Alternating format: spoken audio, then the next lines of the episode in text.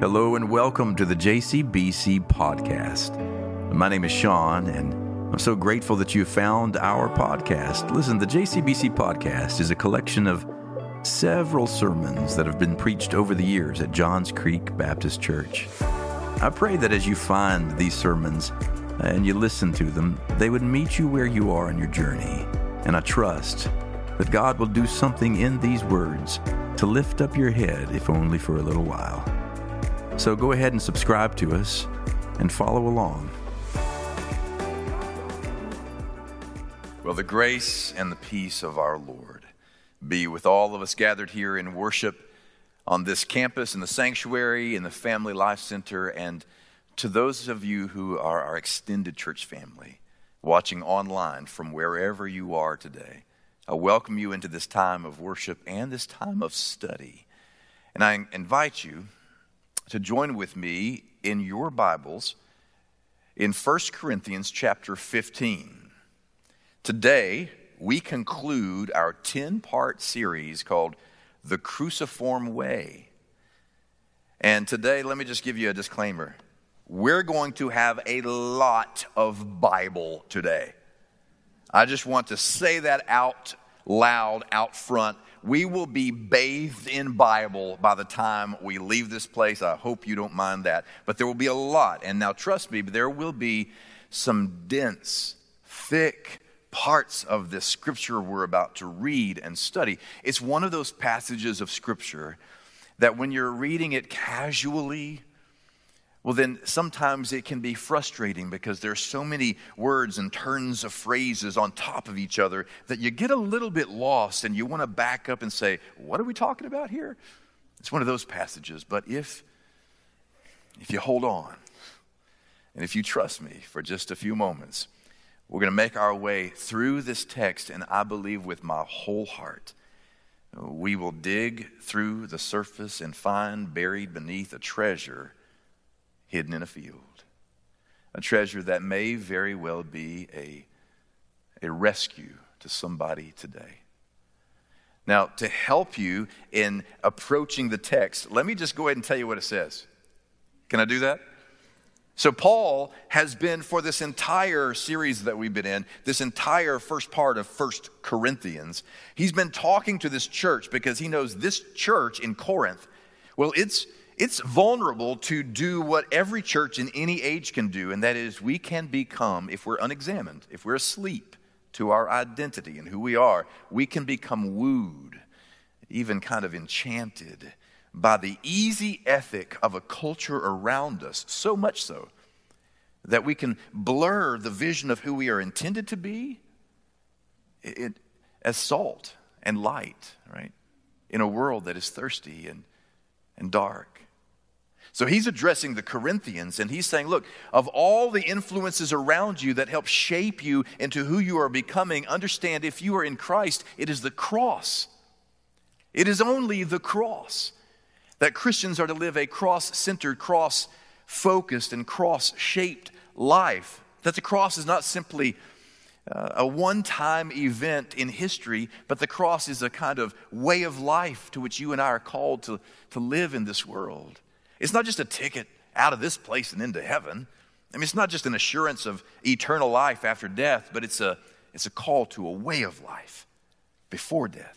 And he's been saying that the entire scope and sweep of First Corinthians. But now we get to the end, and he changes what he's talking about from the cross to resurrection.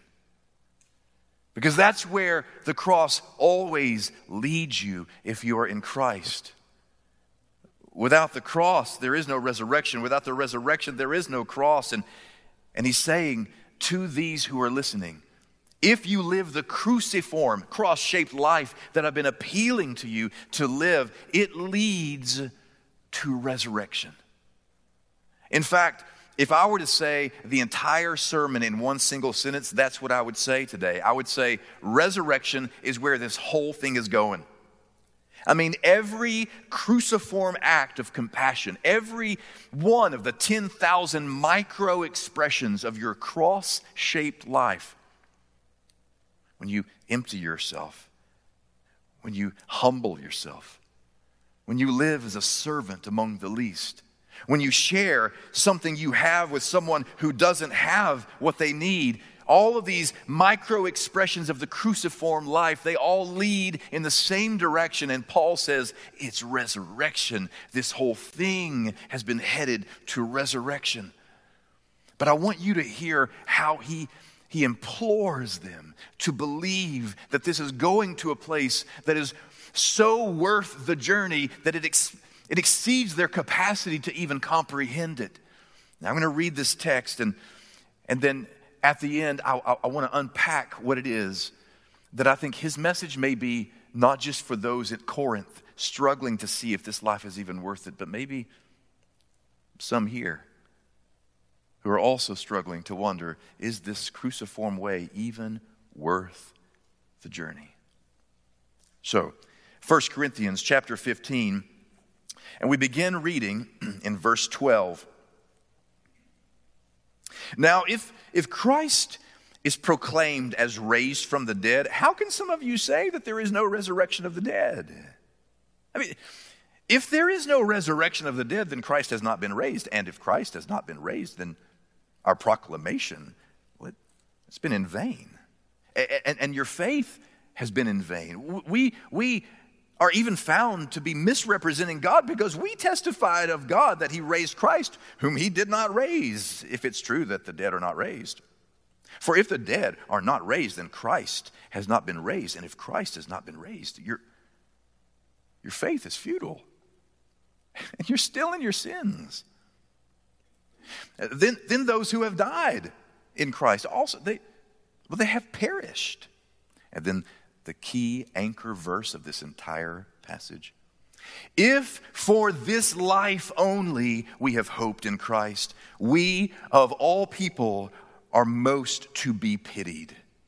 But in fact, Christ has been raised from the dead, the first fruits of those who have died.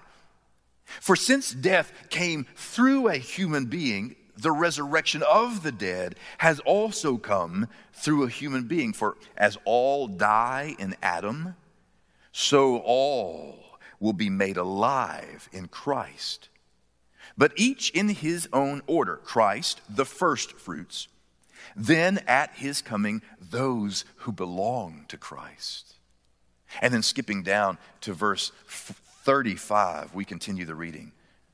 Verse 35 picks up but some will ask, How are the dead raised? With what kind of body do they come? Fool.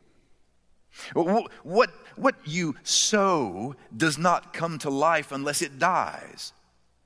And as far as what you sow, you do not sow the body that is to be, but a bare seed, perhaps a, of wheat or of some other grain. But God gives it a body as he has chosen, and each kind of seed its own body. Now, not all flesh is alike, but there is one flesh for human beings another for animals, another for birds, another for fish. In fact, I want you to pay particular attention as I read these words where you have heard this combination of words before, somewhere else in your Bible, perhaps in the first few pages. He says, Not all flesh eh, well, has, is alike, but there is one flesh for human beings, another for animals, another for birds, another for fish. There are those heavenly beings and earthly beings, but the glory of the heavenly is one thing and the earthly is another. There is one glory for the sun, another glory for the moon, another glory for stars. Indeed, star differs from star in glory. So it is with resurrection. So it is with the resurrection of the dead. What is sown is perishable, what is raised is imperishable. It is sown in dishonor, raised in glory, sown in weakness, raised in power. It is sown a physical body, it is raised a spiritual body. if there is a physical body, there is also a spiritual body. Thus it is written the first man, Adam, became a living being. The last Adam, Jesus, became a life giving spirit. But it is not the spiritual that is first, but the physical and then the spiritual.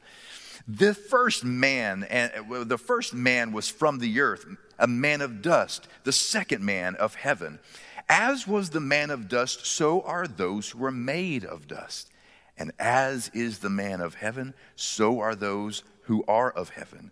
But just as we have been born in the image of the man of dust, we will also bear the image of the man of heaven.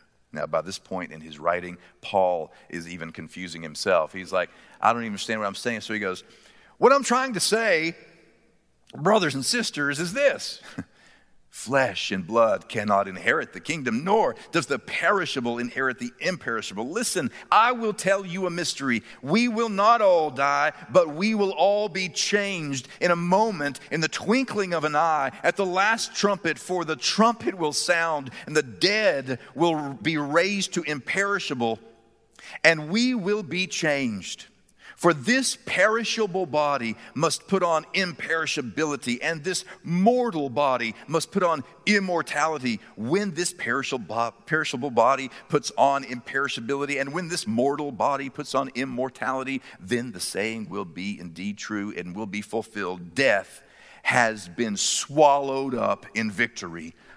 Where, O death, is your victory? Where, O death, is your sting? The sting of death is sin, and the power of sin is the law. But thanks be to God who gives us the victory through our Lord Jesus Christ. Therefore, my beloved, be steadfast, immovable, always excelling in the work of the Lord, because you know that in the Lord your labor is not in vain.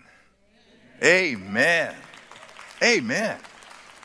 There is something about letting the words of Scripture just sweep over us. And I want to tell you could, you, could you hear the passion in Paul's voice?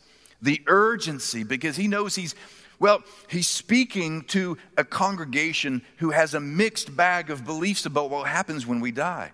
There are competing views about what happens when, when this life is over. And in Corinth, there were some who perhaps were influenced by the Greek thought of what happens in the afterlife. That means the idea of the Greek thought that we have disembodied souls. In other words, that there's a body and then there's like a spirit, and then when you die, the spirit escapes the body and goes to, to exist in some kind of cloud like state, right?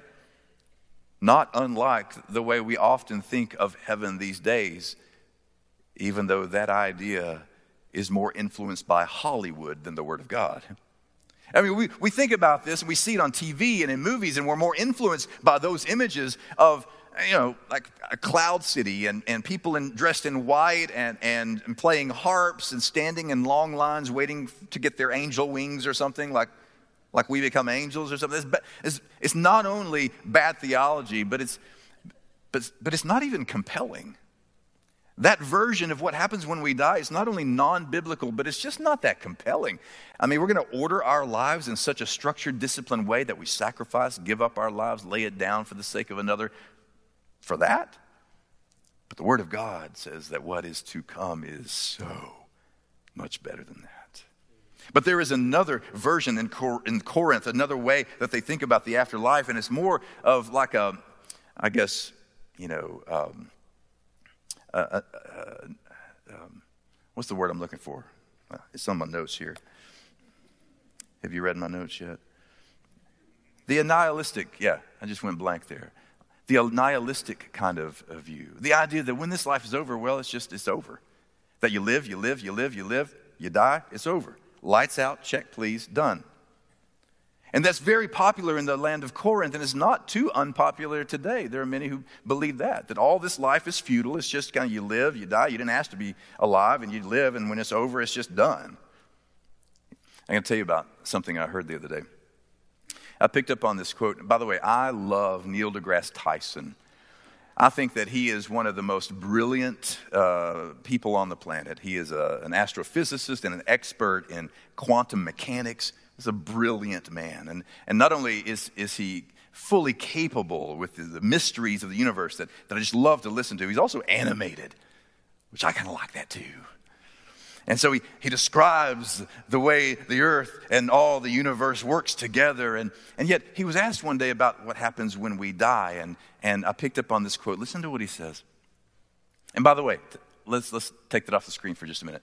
So, in all difference, in all deference to Neil deGrasse, I have all the respect in the world, but he's coming from a secular viewpoint. It is not his job to attach meaning and purpose and a sense of, of, of theology to it. So we don't blame or judge him for this. This is where he is. But I find it provocative because this is what some believe happens when you die. All your entire body is made up of molecules. This is my Neil deGrasse Tyson voice, you know. Molecules made of stardust that are fueled by the flora and the fauna and the animals that you eat. And when you die, I just love his voice and his and he's when you die, your body decomposes back into the earth, and those same molecules return to those very same flora and fauna or fauna from which you came as you descend into your state of non-existence. I mean, this is the word of God. Thanks be to God. I mean, how compelling is that? Is that what we believe about what happens when we have breathed our last?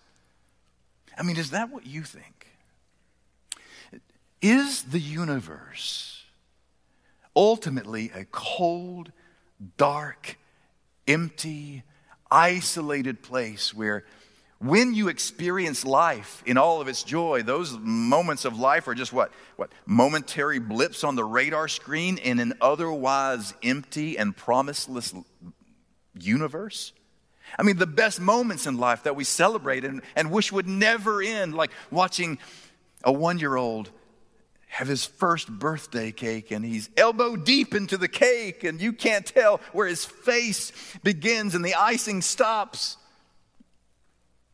or the daddy daughter dance when they have matched and they look so good, or maybe the dance they have later at her wedding when there's not a dry eye in the place, or the exhilaration you feel with first kisses in this life, and how the heart pounds and you realize there is something here. I mean, are all those moments that feel like so much life, are, are, they just temporary blips on the radar? They're here one minute and then they're gone forever? Or are they signs of something more? Of something that will last. And Paul says, descend into your state of non existence? No. Paul says, we don't order our lives in this way simply so that at the end you ask for the check and then the lights go out and somebody locks the doors. It's not that it's over. In fact, the most powerful verse is verse 19 where he says these words For if in this life we have hoped in Christ, if for this life only we have hoped in Christ, we are of all people most to be pitied. But in fact, Christ has been raised from the dead, the first fruits of those who have died. And with that image, Paul does something that is extraordinary. And you might miss it if you're just kind of casually skipping through this passage that we just read a moment ago. He takes a canvas and he paints on this canvas a mural. And he says, if you, if you want to understand what really has happened in the Christ event, in the crucifixion and resurrection of Jesus, then the best way I have to describe it is to think about our very first story at creation. Did you notice a moment ago in the text, there were words like Adam and dust and seeds and animals and birds and fishes and sun and moon and stars because those are the images of creation. Paul is essentially saying to the Corinthian church if you want to know something about where this is all going, well, you first have to go back to see where it started. And he reaches back to Genesis and he pulls forward across the generations those images and he says, There was a moment when Adam, the first of us, was made in a land that was perfect.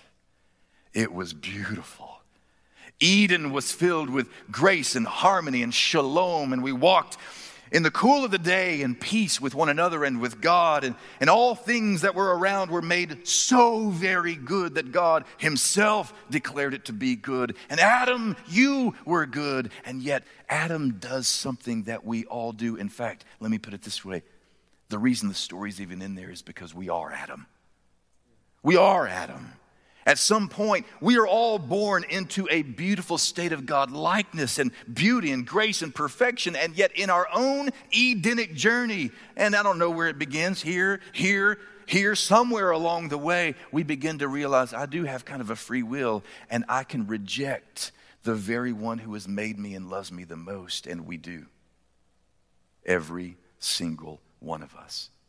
And Paul, he reaches back and uses Adam language. He said, Hey, the first Adam did this thing because he's attempting to demonstrate to all of us that because we are attached to Adam, we do the same thing. That we don't trust God. And we assume that God is not lovable or loving. And so we choose our own path. And that path leads down pathways of self destruction and death. And so, because we are made of the same stuff as Adam and are prone to the same propensities as Adam to choose our own way of sin and degradation and despair, then we will spiral just as he. Which means we needed somewhere along the way for another to be born out of the dust, but not just born out of the dust, born out of the dust of earth and out of the glory of heaven. That two would become one, that there would be a God man one who was fully one of us and yet not really exactly like us, so that we might be rescued from our cycle and our patterns of self destruction and sin and, and, and degradation. One of the best analogies that I've heard over the years to describe what Paul is saying here that Jesus did for us is think about mountain climbers who are climbing this long, tall, steep mountain face, rocky, sleek.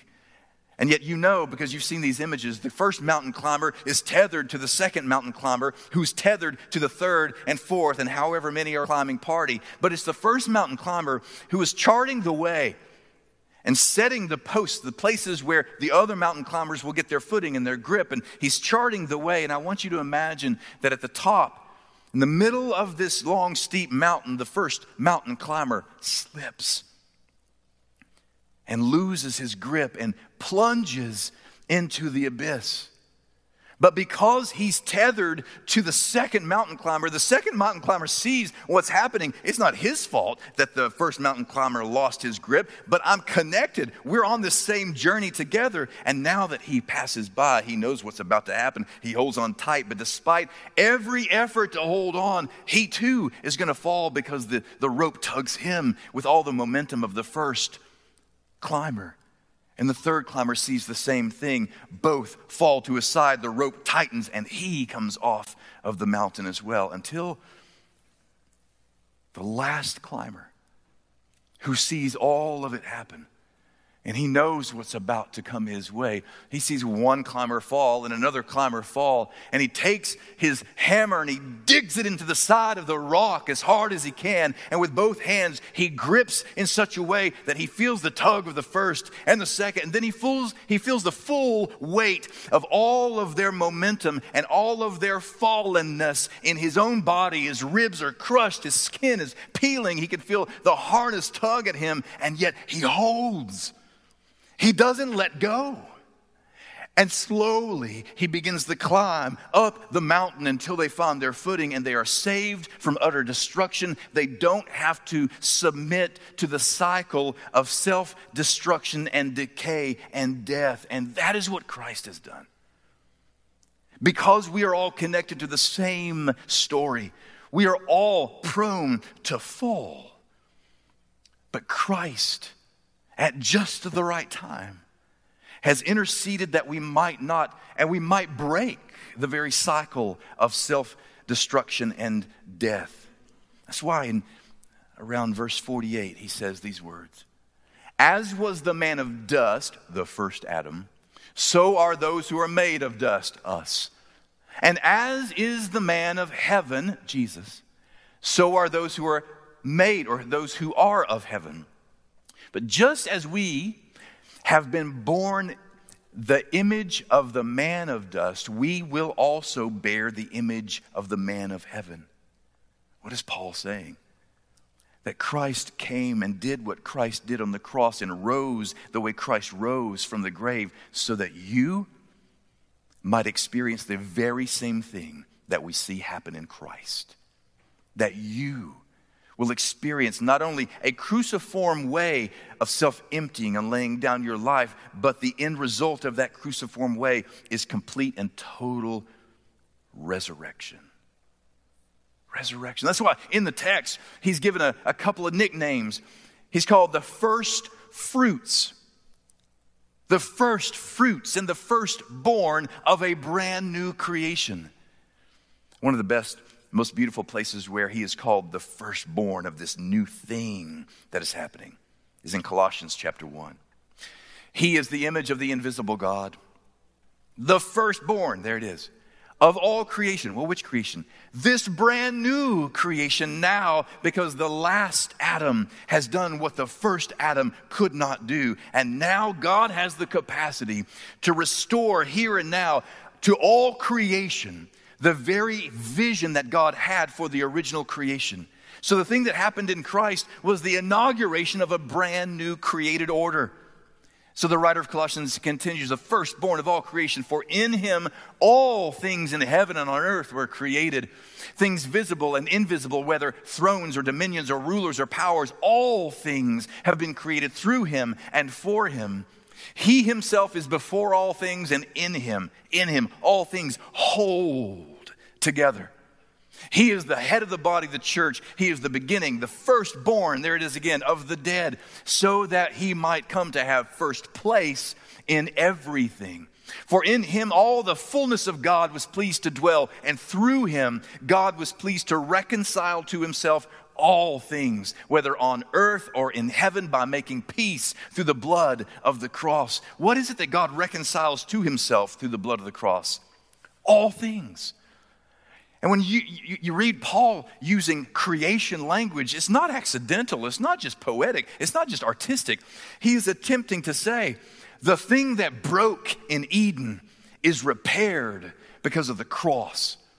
And in the resurrection of Jesus, you and I too will be raised, that we will experience. He's the first fruits, but we are the fruit that come after. Everything you see happen in Christ is meant to be happening in you. This is why in Second Corinthians we hear these words. So if anyone is in Christ, there is a new creation. Everything old has passed away. See, everything has been made new. Everything. And when he says everything, he means everything. Not just your soul that somehow is disembodied and goes to live in like this, you know, Hollywood heaven. But when he says everything is made new, it means you. A new body, a new existence, a new humanity, but not just a new humanity, a new earth. The Bible speaks more about the new kingdom or the kingdom of heaven and a new kingdom and a new earth. The salvation plan of Jesus is not so that we escape the death of this world, but that we experience the resurrection of this world that God loves so deeply, that God cared about so passionately, that God sent his own son to die for it. So there's a resurrection not just of you, not just your inward parts, but of your body and of the earth. And so that there is coming a day when there is no concern for environmental hazards, there's no concern for war.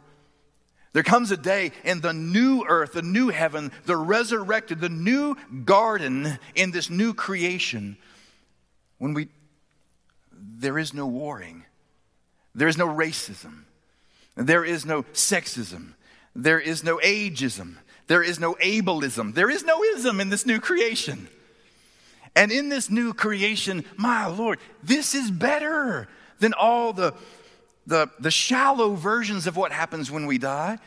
It's more than we just stop living, and it's more than we get a set of angel's wings because, okay, whatever.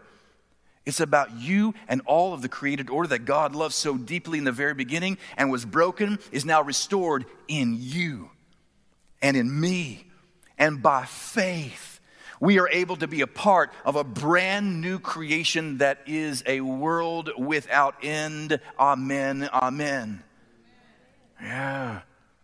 So, that's why living the cruciform way is crucial because it matters how we live now, because the way we live now is an anticipation of the thing that's to come. That's why in this text he uses words like seeds. Your life is a seed that we are planted that we are planted, and every one of the 10,000 micro expressions of the cruciform love that's in you, every time you express that love and empty your heart and humble yourself and crucify your ego, it is like a seed being planted in the garden of a new creation. when I was in Tennessee, I, one of my favorite people in the world was a man named Clyde Huffman. He was about 94, 95. He's an old farmer. And he was made of, of a tougher grit than I. And I would go over to see he and his wife almost every other week in their house. We'd sit in their house, no TV, no air conditioning. And we'd sit in their living room and we would talk and we would pray and we would read scripture. And one day I sat there and he had his passage ready for me. I sat down and he said, Pastor, he held out this book, shaking hands, and he said, What you got, Clyde? He said, I want you to read that when you plant me. Is that not the greatest thing you've ever heard in your life? I want you to read that when you plant me. And I said, All right. So I read a little bit right here. And I said, Oh, oh, but I will not have you ignorant, brethren, concerning them which are asleep, that ye sorrow not, even as others have no hope. And then skipping down, for the Lord himself will descend from heaven with a shout, with the voice of the archangel, with the trump of God, and the dead in Christ shall rise first. And we read and read. And I said, That's fantastic. But that's even, that's even, even more beautiful because of the way he said it. That, that's what I want you to read when you plant me. Because he's an old farmer, yeah. But more than that, Claude, uh, and Clyde knew something about what it meant to plant your life by faith. That every struggle that he had endured, well, it had been endured as like a seed being planted for a future harvest that he had no control over, but he had faith that everything I'm doing for you, Lord, will one day grow. And this is the cruciform way. This, this is what you and I are called to understand that every time that you give your life to someone in the name of Jesus, and every time you humble yourself and you crucify your ego and you allow others to go first in front of you, even though they have more than 10 items or less in their cart, and every time you're cut off in traffic and you yield, these are micro expressions of a heart that understands if I lay down my life, somebody else is going to pick it back up. Yeah, yeah. I love what Fred Craddock says about this, about giving your life away. Fred Craddock, the, the God rest his soul, the great preaching professor of the 20th century, said, you know, a lot of times we think of our lives, when we give our lives away to Christ, we think of it like a $1,000 bill and we put it on the table and say, There, there's my life, there's all of it. And he said, There's a sense in which that's true. You're all in or you're all out. Be all in. But he said, The longer I live, the more I realize you give your life to Christ not as a $1,000 bill, but a dime here and a quarter here every time I sit in a committee meeting late at night after my long day at work. 50 cents. Every time I volunteer in the nursery, even though I've not been in worship for two or three weeks, but they need me down there, 50 cents. Every time I return a soft word to those who have spoken to me harshly, 50 cents. And you gradually give away your life until there's, well, it's Bill Withers, right? Use me until you use me up, right? Well, Clyde, Clyde, I keep wanting to call him Clyde, Claude. Clyde Huffman. He gave, this is his Bible, see. And he gave it to me because we had several visits. I just love being with that man.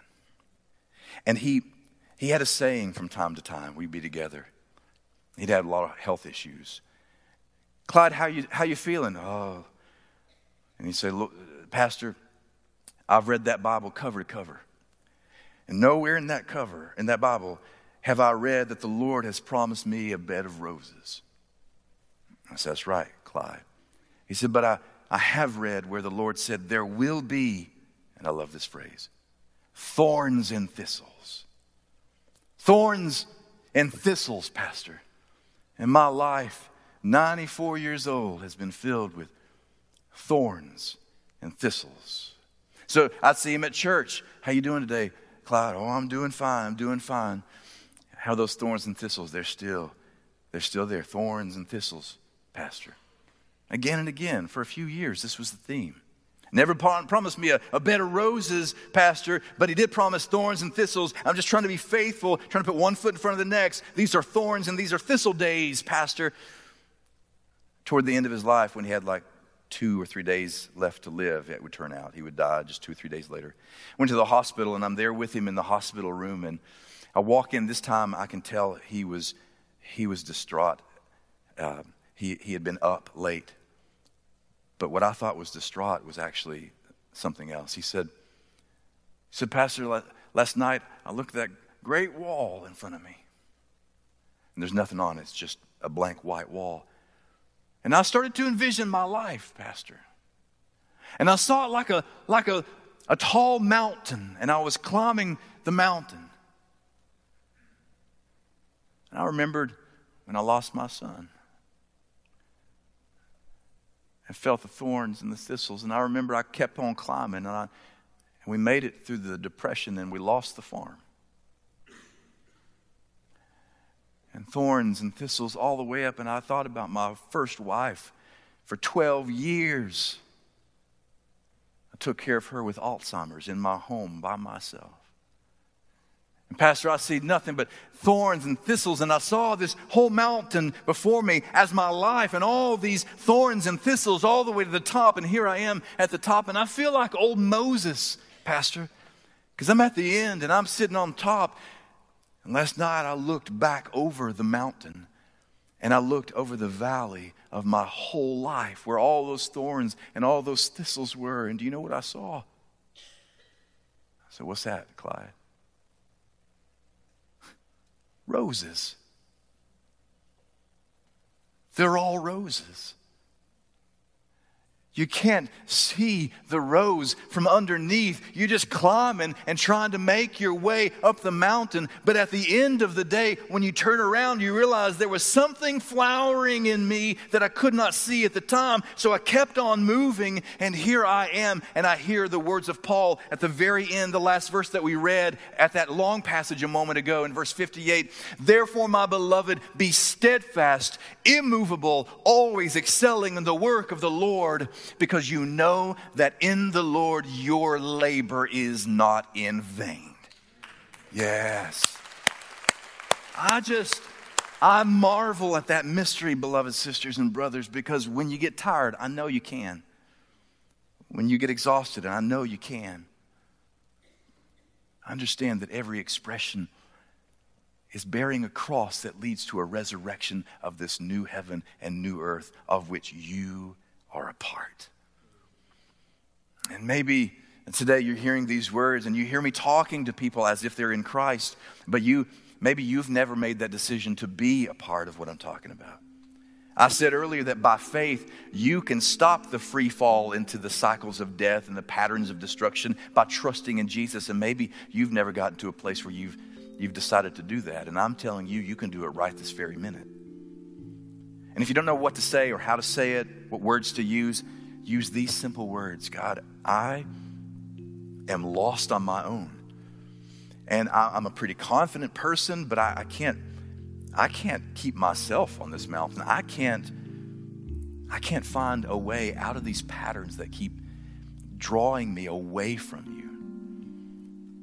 But I ask you to forgive me and if you if you will accept me and simply allow me to follow you, then here's my life. I yield it to you. I confess my sins to you.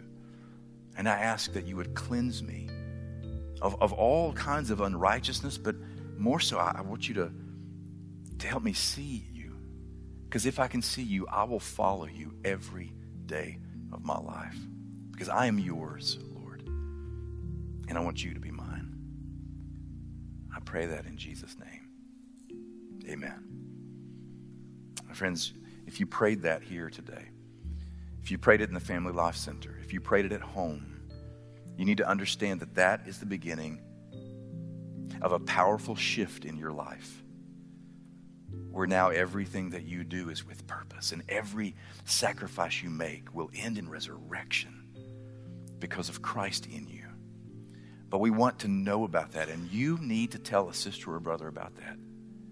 So I'm asking at the end of this service, you'll see that we have a pastor that'll be down here. Um, I think Michael McCullough somewhere, maybe in the shadows. He'll be up here in just a minute uh, to welcome you at the end of this service. If he's not here, I'll be standing right there myself, waiting on you. If you're in the Family Life Center, Pastor Annie will be over to your left, waiting to talk to you. And if you're online, we want you to email us at jcbc at uh, connect at jcbc.org so we can take seriously this desire you have to walk with Christ. But for now, I'm going to ask that we, if, as you're able, members in this sanctuary and in the Family Life Center, if you'll stand to your feet, we'll prepare for our benediction.